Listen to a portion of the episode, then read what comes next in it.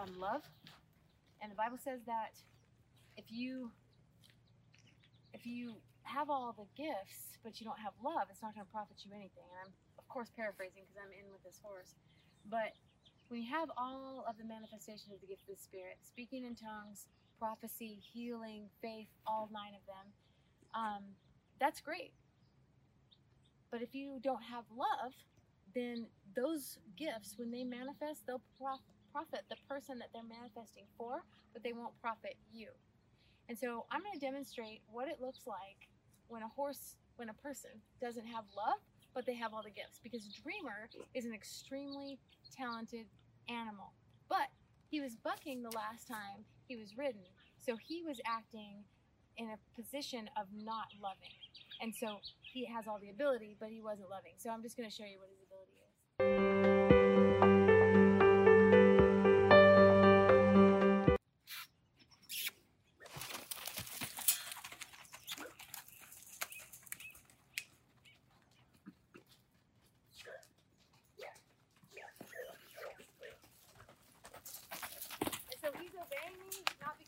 Me. He's obeying me because he's scared not to obey me. And this is what, what we don't want in a horse, and this is what we don't want in a person. God doesn't want this in a person. He wants you to obey him because you're afraid of him. He wants you to obey him because you love him. And the dreamer right there anticipated me. You see that? That was him flipping me off and I'm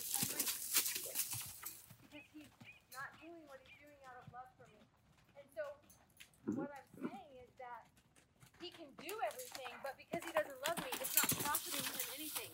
If he was doing it with the right attitude, it would be a blessing to him. He would be profited by it because I'd let him I'd let him have fun instead of work. This is what how you can think about 1 Corinthians chapter 13.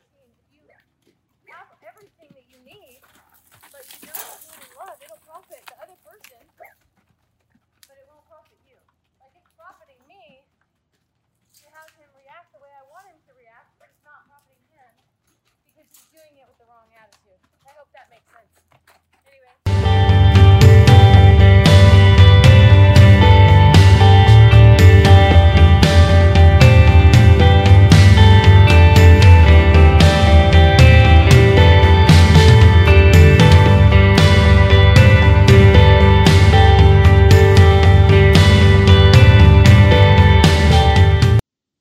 So, right here, Dreamer actually decides that he is going to listen to me out of love for me. And in a few minutes, you'll see me work him with no halter, and I get him to respond to me. I control the entire direction of his feet frontwards, backwards, left, and right, from his shoulders to his hips on both sides. And this is what it looks like when a horse responds out of love and respect instead of fear.